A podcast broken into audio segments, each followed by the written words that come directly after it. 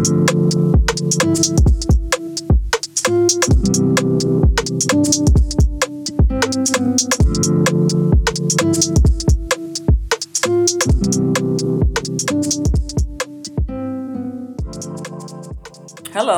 and welcome. I'm Stephanie K. Baker Jones, but you can call me KB. I've been engaged in living over 60 years, and I feel compelled to teach what I've learned in order to be a blessing to others.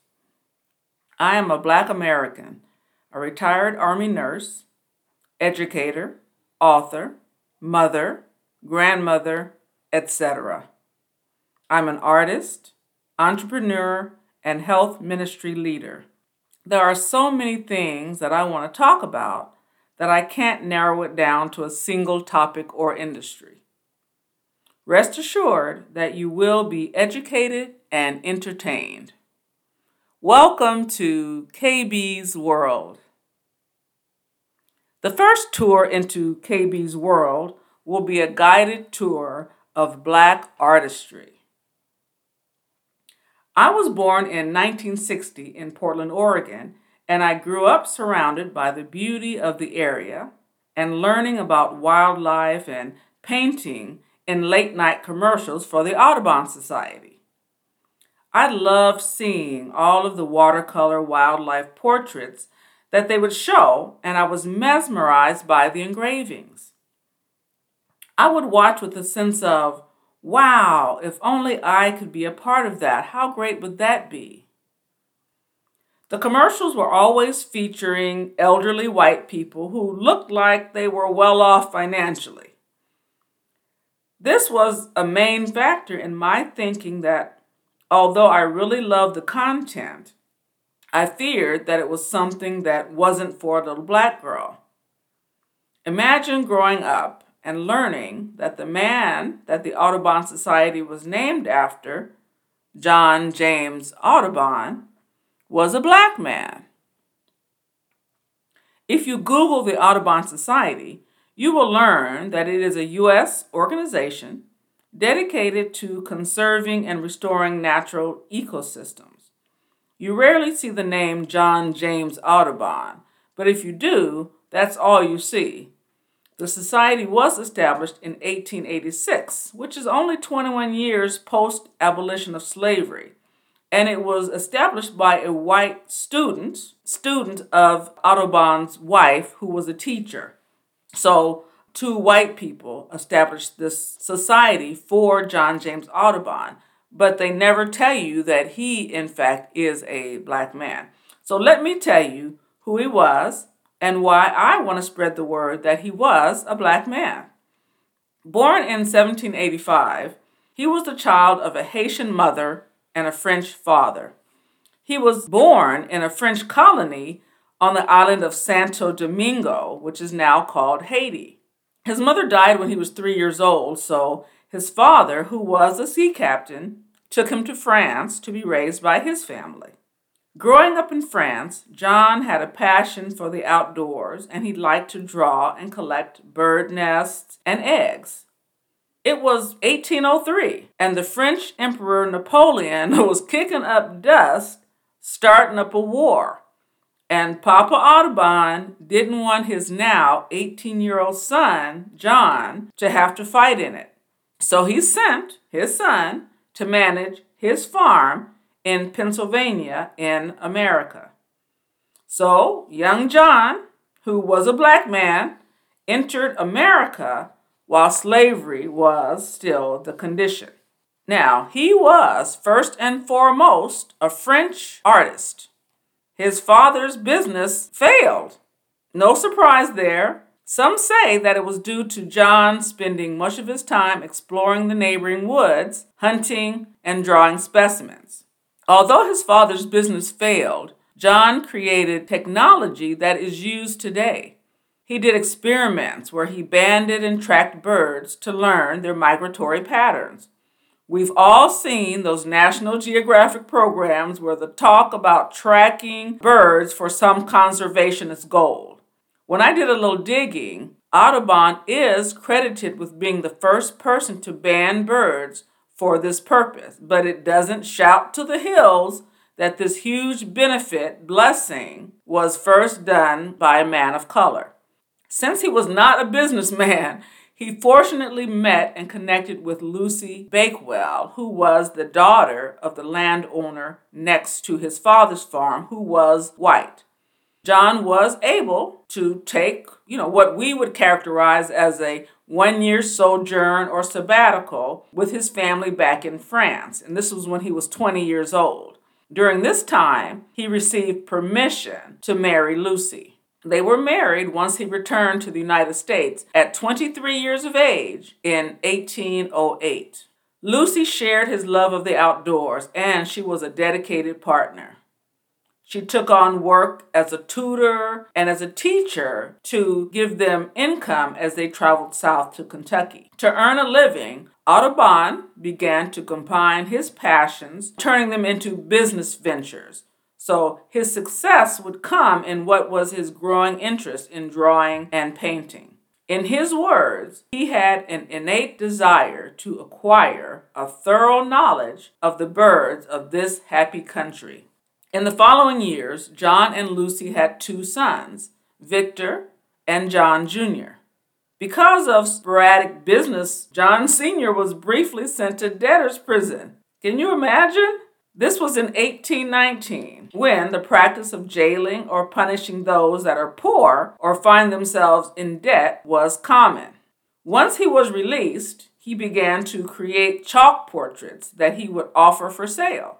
He also began working as a taxidermist in 1820 in Ohio. Now, taxidermy is the profession that uses various techniques to create three dimensional or stuffed models of deceased animals, primarily for display. You know, beloved pets, hunting trophies, and things like that. Now, Audubon had decided that he wanted to illustrate every bird species in North America and publish the results. He found an assistant who was an individual who specialized in identifying and cataloging insects and plants. They traveled along the lengths of the Ohio, Mississippi, and Missouri rivers. They also traveled the Gulf Coast and much of the Atlantic coast, gathering specimens and painting. As he was traveling and working, he began to expand his tools from pastels to watercolors. He continued to add other elements, developing a uniquely naturalistic style. Now, up until now, wildlife illustrators only had stuffed birds for their wildlife paintings. These paintings ended up looking, you know, in stiff scientific poses, not really capturing the essence of the dead bird. Enter Audubon Sr., who developed his own method of wiring freshly killed birds in expressive positions then painted them with a rich mixture of elements or components in settings that represented their natural environment and in full life size representation. At 39 years old, in 1824, Audubon was ready to get his business going. So he took his portfolio and he returned to Philadelphia. He dressed in buckskins and promoted himself as the pioneer his effort wasn't a complete bust because he did attract some significant sponsors. And he also attracted an accomplished artist that offered to give him free lessons in oil painting. But there was a big problem that he faced. what could that possibly be? Well, the texts that are available describe a conservative factor that was threatened by the brash newcomer's attitude. I wonder did he act like he was equal? This newcomer had a radically new aesthetic. I can only imagine that even though he was probably very light skinned, he was still probably notably darker than conventional white people. Which, of course, was not a good look back then, and is only slightly better now, depending on where you live. But Audubon did what many American artists of color would do he traveled to Scotland and England. So in 1826, when he traveled, he was met with great success as the American woodsman. Obviously, the value of money at that time was vastly different than now. He was able to sell 200 subscriptions for his proposed complete illustrations of the birds of North America. Each of the subscriptions went for a whole $5, and he collected in total the princely sum of a $1,000. He also engaged a prominent London engineering firm to produce hand covered, double elephant folio pages that measured over two feet by three feet each. This was all happening for Audubon at the height of Europe's Romantic era, and he did very well. He returned back to America in 1829. He's now 44 years old, and he was accepted as a master illustrator. Assisted by his sons, who had also become skilled artists in their own right, Audubon spent the next decade, 10 years, traveling, capturing, and painting new species of birds. In 1838, at 53 years old, Audubon Sr. completed and published Birds of America. It was published in 87 parts, each containing five engraved plates. There were 435 hand colored engravings depicting 489 species and 1,065 birds. He also published the ornithological biographies, which reflected his observations of bird behavior in the field with a history of each specimen. The success of his master work was immediate, and he received deserved fame. He was sought after for lectures to public gatherings, and he was questioned and quoted in the press. He even got to meet dignitaries like President Andrew Jackson. The next few years were fruitful, and Audubon created and revised his edition of The Birds of America with smaller pictures. These pictures were produced using lithography instead of engravings, which was published from 1839 to 1843. John Sr. partnered with John Jr., and they published The Viviparous Quadrupeds of North America in 1843. This is when Sr. was 60 years old. This work was completed in 30 parts and was published from 1845 to 1848 and is considered Senior's second great work. Now, what in the world is a viviparous quadruped, you ask? so, viviparous is an adjective, means of an animal and it relates to or points to being able to bring forth live young that have developed inside the body of the parent. So, mammals, animals like black-tailed deer, the fox squirrel, rabbits, dogs, etc. That is a viviparous quadruped. Now, Audubon retired in comfort as he had purchased a 35 acre piece of property on the Hudson River shore of what is now Upper Manhattan. He lived here as he descended into senility and died in 1851 at 66 years old. I just want to ensure that Black Americans, children of color, will look up these masterpieces and recognize that the original creators of these amazing masterpieces are people of color, like themselves. Audubon's first edition creations currently sell for as much as $4 million. Our second artist is Julian Francis Abele. Julian Francis Abele was born in 1881, which is only 16 years post the abolition of slavery. His father, Charles Sylvester Abele, was a milliner. This is the person who makes all of those fantastic hats that you see the sisters wearing on any Sunday, but specifically on Easter Sunday or for Sunday brunch.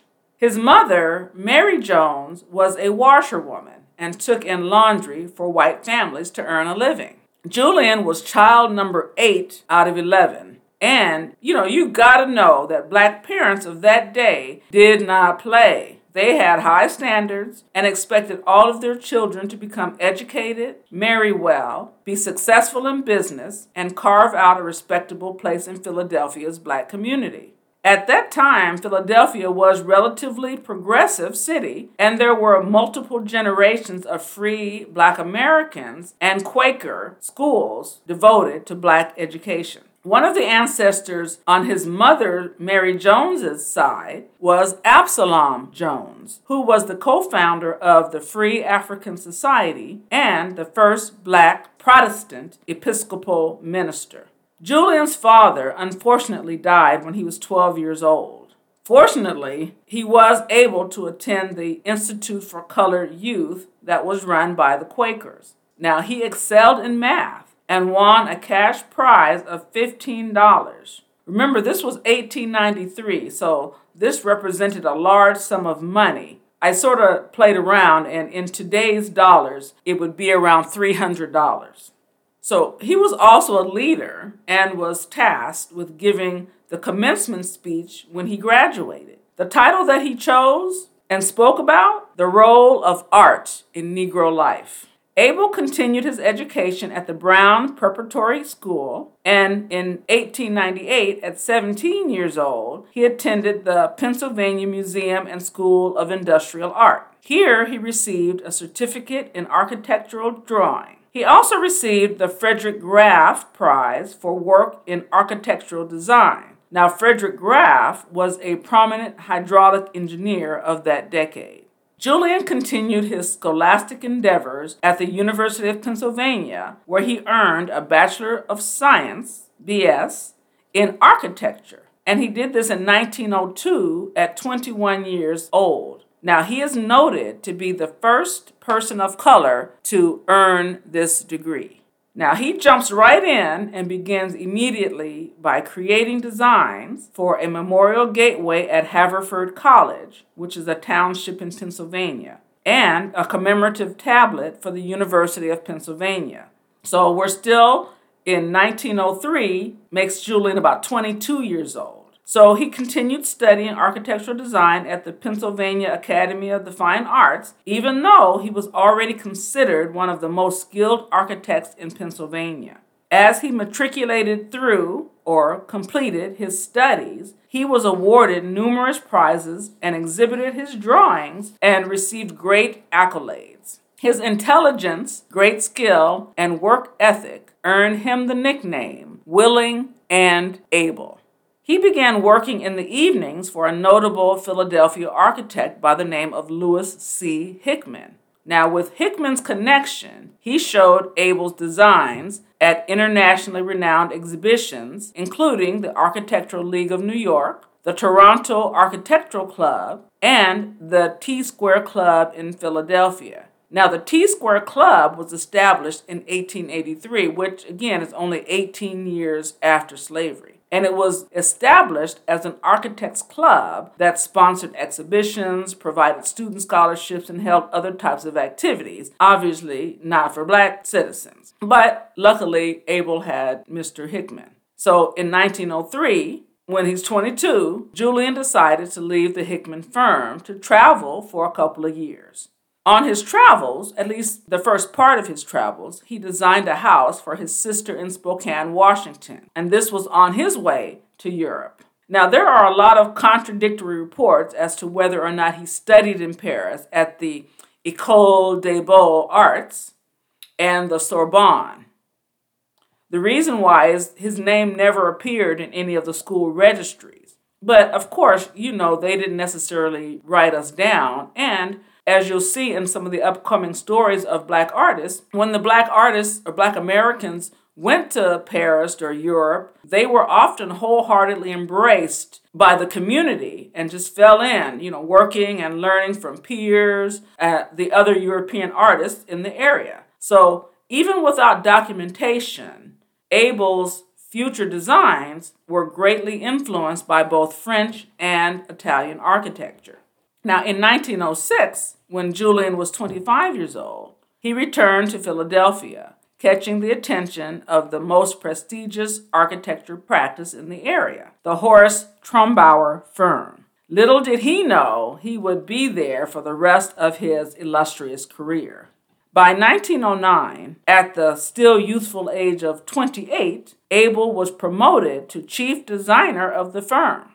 That same year, he designed a 17th century French chateau inspired mansion on Fifth Avenue and 78th Street in New York City that was considered the most expensive residence on Fifth Avenue at the time and is currently the Graduate Institute of Fine Arts at New York University. In 1925, the Republican Party was a supporter of black people which of course is why it's so tricky to be a part of either party today, but that will be the subject of a different tour. I said all that to say that Abele was considered a Republican and a religious man, even though he did not attend a church, because he considered himself a private man. At 44, Julian married a white French woman, 20 years his junior, who makes her 24, by the name of Marguerite Boule. They had three children a son, Julian Jr., a daughter, Marguerite, who died at the age of five from the measles, and a second daughter, Nadia. They enjoyed a good life, which included the symphony, the opera, wine, and football games. He made a good living as an architect, despite being underrecognized during his life. He and his wife unfortunately separated in 1933 at the age of 52. A nasty theme, of course, is that Abele designed many important American buildings, ranging from residences and commercial buildings to educational centers and museums. He rarely received credit as the primary architect due to his race, and what usually happened was the credit was just given to the Trumbauer firm's general design team. Among the significant buildings that Julian Abele personally designed are the Widener Memorial Library at Harvard University, the Free Library of Philadelphia, the Philadelphia Museum of Art, and the entire Duke University campus. You heard me, the entire Duke University campus. Now, this project spanned more than 10 years and helped both the Trumbauer firm and, of course, Abele weather the stock market crash of 1929. Now, the portrait of Julian Francis Abele hangs in the hallowed halls of Duke University. I guess it's the least that they could do since he was not allowed to even set foot on the campus while he was alive because of the segregation. He was finally elected to the American Institute of Architects in 1942 at the age of 62. This is so messed up since he had been one of the leading architects for four decades, right? A full 40 years. He died in 1950 at the age of 69 from a heart attack. In 1982, Abele was honored at the Philadelphia Museum of Art. In 2002, the Philadelphia Free Library acknowledged, posthumously, of course, that Abele was a master architect. Now that you know about the 650 or so buildings throughout the country that express his revival designs that renewed historic styles within the American landscape and architectural traditions, you can check them all out. He was, of course, considered to be one of the most talented architects of the early 20th century and he was a pioneer black American architect, and he remains an inspiration in a profession where blacks are still a minority. John James Audubon and Julian Francis Abele, a master painter, researcher, author, and master architect. These two and all of the upcoming artists can be found in my book, KB's Black History, Volume 1, by yours truly, me.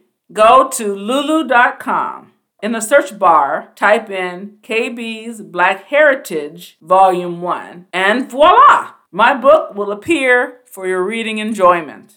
Please like and follow me wherever you get your podcasts so that you can be notified when I introduce you to the next two amazing Black American artists. Please always remember if you want to be exposed to relevant education and lifelong knowledge, presented the only way I know how, join me next time in KB's World. Thank you so much.